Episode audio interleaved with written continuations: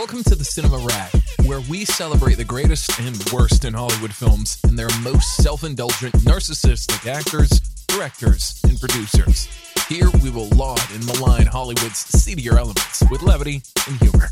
They love cinema as much as anyone does. and They've been talking about it for over 30 years. Time to get trashy. Here's Gregory and May.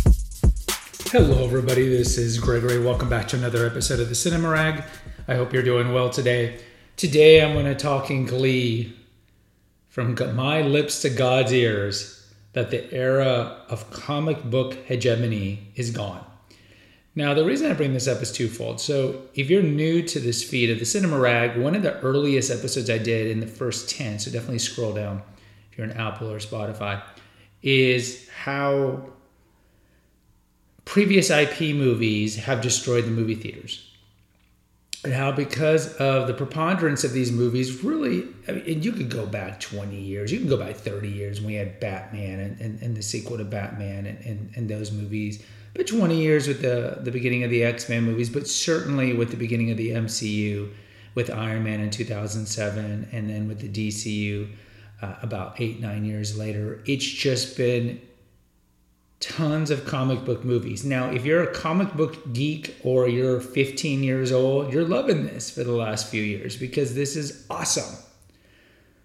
But I find comic book movies to be so hackneyed and they are essentially the same. I mean, yes, you're going to have movies like Endgame where people actually die, but the large majority of them, it's normal person is a loser. Normal person finds out they have a power normal person. Then the, the second act is has to figure out how to use the power. Then there, the, the bad person is introduced, the antagonist. Then there's a big fight at the end. Towns are blown up, destroyed, and at the end, bad guy loses, good guy wins. I mean, they're so hackneyed. And the special effects are all CGI'd and whatnot. Now, we've had this dominance for quite some time, and it looks like maybe it's going away. Maybe. Now, why do I say that? And then I'll talk about how it's actually good for theaters if it happens. So let's look at the big two comic book franchises MCU, DCU. Let's look at the most recent releases of these movies. So recently we had Flash. Flash tanked. It has absolutely tanked. Now, some of that, and I thought about doing an episode on Ezra Miller because that guy, man, talk about celebrity gossip. That guy, uh, he's got some demons. But you know, given that his stuff is actually pretty bad, like what he's accused of, I thought it'd be, it'd be good to stay away from it. But as of recording this, Flash has only made 210 million worldwide. That is nothing that is nothing. It's probably and it costs 200 million to make plus the the the, distributing and the advertising and all that. That's like another 100 million they typically crank into these movies. This movie is a humongous bomb. And if you look at the other recent DCU movies, they haven't done well. Aquaman's coming out in in the uh, at Christmas time, that movie probably might not do that well either because it's leftover. So James Gunn, who's probably most famous for doing the Guardians movies, came over and took over DC. And these projects like Black Adam, Flash, Aquaman are all left over from the previous DCU head. So he's kind of like curating stuff that he he didn't create. And so they're going to reboot a lot of the classic DCU people but he was out on record saying that Flash was one of the best comic book movies he's ever seen da, da, da, before it came out. And in, in hindsight, well, no one else agreed with you, James Gunn, because no one else went out to see it. Now, how much of it was Ezra Miller's past? He wasn't promoting the movie. I don't know. How much of it is really, it's not about Flash, it's about Batman and Batgirl, and there's a bunch of characters. I don't know how much of it is that we have another multiverse story. And go to the episode I did on Everywhere, Everywhere at Once. Everything Everywhere All at Once is the worst Best Picture movie in the last 40 years. I don't know. It could be just comic book fatigue. But if you look at the DCU, Shazam came out in March, only made 57 million. Black Adam came out last October. This is The Rock, right? Big deal. Rock and DCU should get a good turnout. 168 million. Suicide Squad, August, 55 million. Wonder Woman 1984. Same thing. Underperform. Birds of Prey, underperform. I mean, if you look at the last really successful movie, you have to go back several years. Now, if you look at Marvel, Marvel had Guardians. Guardians has done relatively well compared to what they expected. But, you know, at the same time, look, it's the end of a trilogy. It's supposed to be the end of a trilogy, but you have that going for it. Guardians was always kind of like the outlier, the cool, hip uh, movies that had the 70s music and so forth. So it wasn't surprising that it did relatively well. Ant Man 3 tanked. People complained too much CGI, it was too much in the Quantumania universe. And this was supposed to be big because this introduced another scandalous person, Kang the Conqueror, portrayed by Jonathan Majors, whose career might never recover because of allegations of sexual assault. So you look at the last few movies over there, but even even before that, look, okay, so Black Panther did well. But if you look at The Eternals, tanked. Shang-Chi and the Legend of the Ten Rings, tanked. These were bad movies. Some of it was COVID because it was 2021. Black Widow didn't make a lot of money, but again, this is this is going to be COVID. But these movies, Thor: Love and Thunder, didn't do as well as the other Thor movies. So it's a major problem. It's a major problem that both of the gigantic comic book franchises aren't doing well. Now, if you look at other studios, they're doing very well. If you look at Illumination Studios, they're the ones that do Sing in the Minions movies, and they just did Super Mario Brothers. Super Mario Brothers has already gone over a billion dollars. It's doing very well.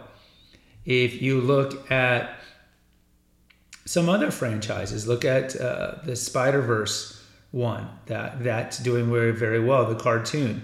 So how much of it is is that, and how much of it how much of it is is it comic book movies or how much of it's just particular studios? Let's take a break. I wanted to let you know about some of the other feeds here at the Eclectico Gregorio. The oldest one we have is the Awakened Man, which mostly deals with holistic health, medical cover ups, ways to biohack your life to ensure longer longevity, medical conspiracies, and naturopathic stuff. We also have, and that there's probably about 400, 500 episodes over there. We started that one back in 2017, 2016, I believe. We also have the Female Holistic Health Apothecary, which originally started as an essential oils feed and there's about a hundred episodes on essential oils, particular essential oils like rose and lavender and sandalwood and so forth. And then later I morphed it into more topics that are regarded for female health, female specific. We've had that feed also since 2016. And then lastly, we have Confessions of an Obese Child, which deals with my childhood obesity and trauma that came from it. So it's a great feed for those who dealt with childhood trauma that led you to have addictions to alcohol or food. And I interviewed several people and what it was like to grow up overweight and all the difficulties of losing the weight and then keeping it off and trying to metamorphosize into a regular weighted person. So check out those feeds at the Eclectico Gregorio on Apple or Spotify. I think on one level, it's just there's there's got to be DCU MCU fatigue, and especially after you've gone through 15 years of the main characters, especially in the MCU, where you have Tony Stark, you have Captain America, you have Thor, you have all these the original characters, and all that culminated in Endgame. And Endgame brought out a lot of just the regular people. And why did the regular people like turn out to these movies? And they made you know very very very, very much amount of money. Well, because those were kind of universal themes, and it had well-known actors, and you'd even if you weren't a comic book geek, you kind of knew the stories, and you knew going into Endgame that people were going to die.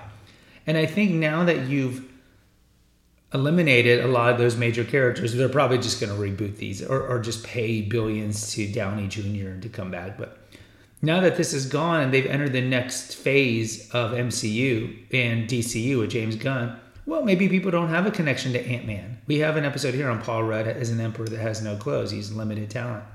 And people maybe don't have a connection to the Eternals, clearly not. And if you go over to DCU, maybe people don't really have a connection to Shazam or even to Aquaman, even though the first Aquaman did well. Maybe there's just fatigue and burnout. Maybe it's that. Some of it, and let's let's pivot over to animation. Let's look at Pixar. Pixar is tanking. The Elements, Elemental, the movie tanked. Worst Pixar opening ever. And Pixar used to be the gold standard for animation. You think of Toy Story, you think of The Incredibles, you think of of just uh, so many like movies that really hit the heart very well. Up, even though Up is quite sad in the first 20 minutes.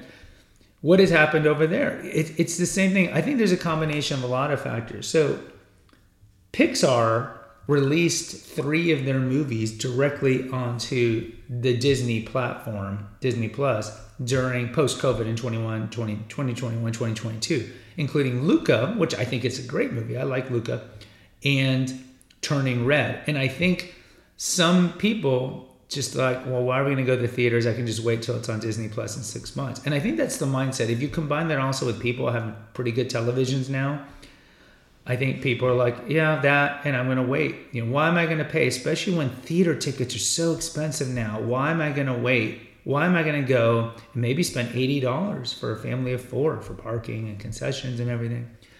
I'll just wait six months and just keep watching Frozen and Frozen 2 and, and whatever, you know, Brave and all these movies over and over until Elemental comes out. I don't know, but Pixar's in trouble.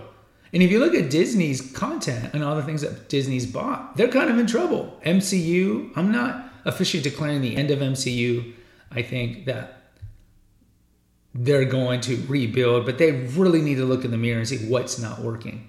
But you look at Pixar struggling right now. That's probably not going to change because Pixar is its own independent studio within Disney and they hire and use a lot of people.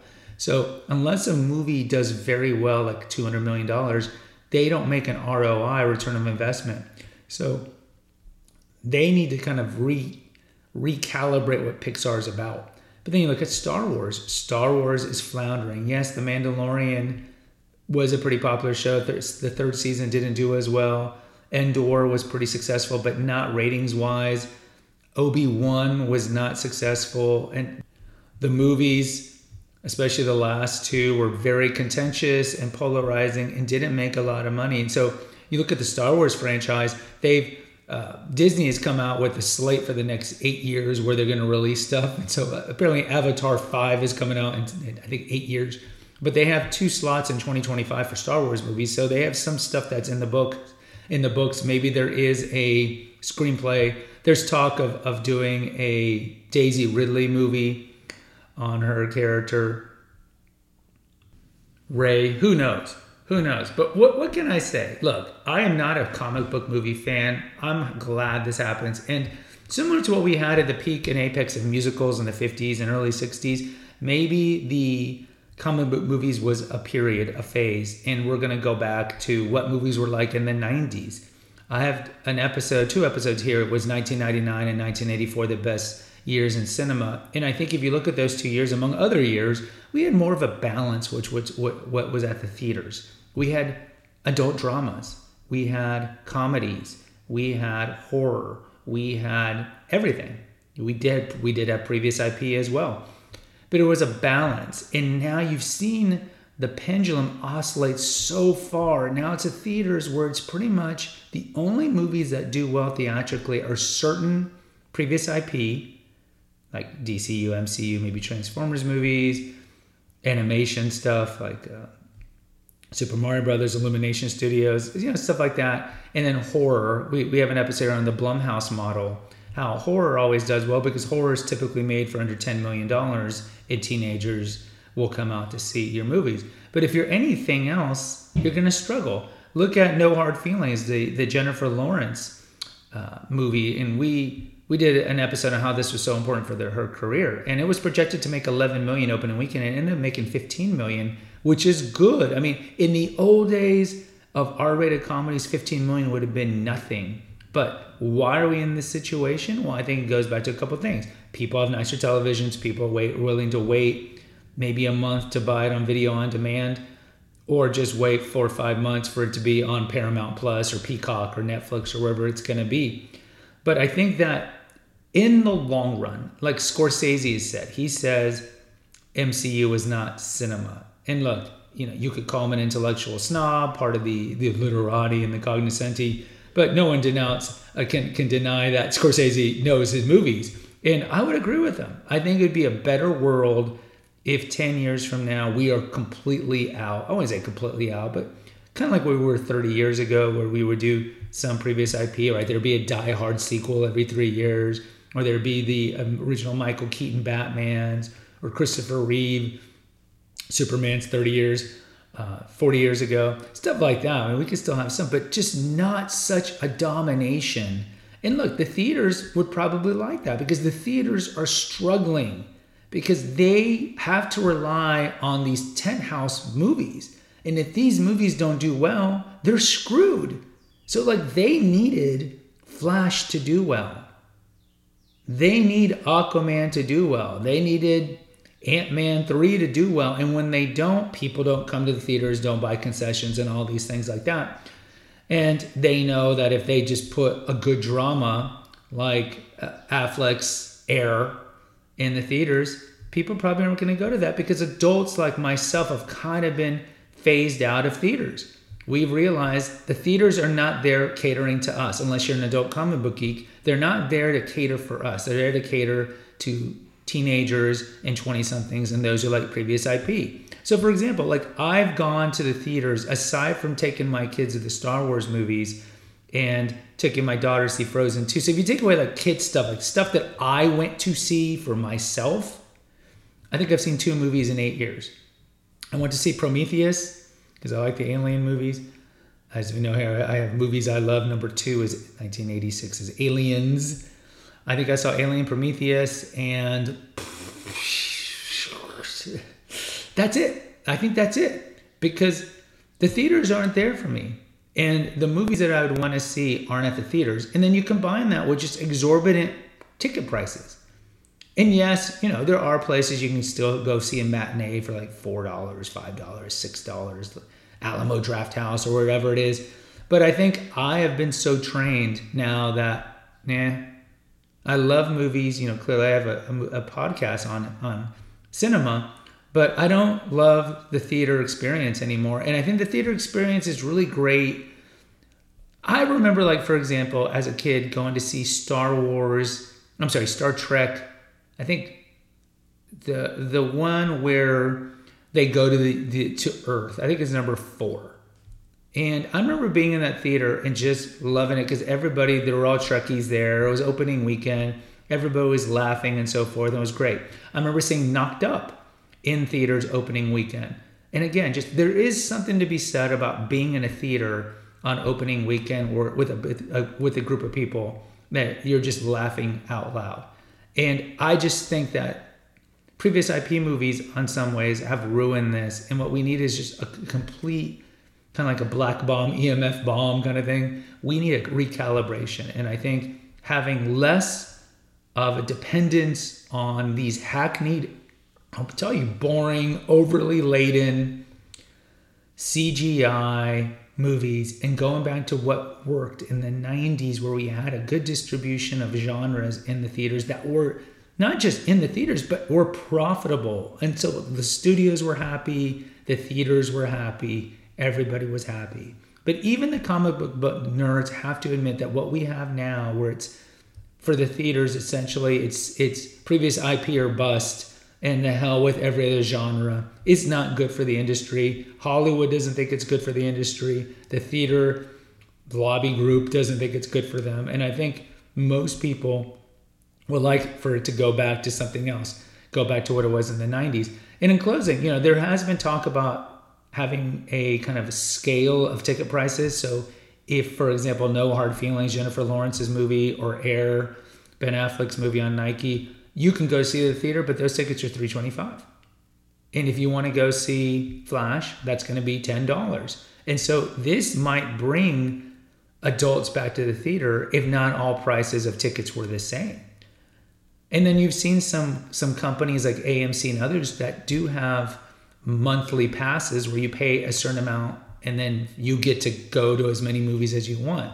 So the theater industry is suffering. It's not the peak of what it was in the 80s and 90s, and they themselves have to recalibrate as to how to stay in business. And then if you look lastly at the independent theaters, I remember uh, going living in Houston. I grew up in Houston, and I went to college for my undergrad in San Antonio, and then I lived in Austin for quite some time. There's always like one or two theaters that cater to the indie movies, the Oscar baits.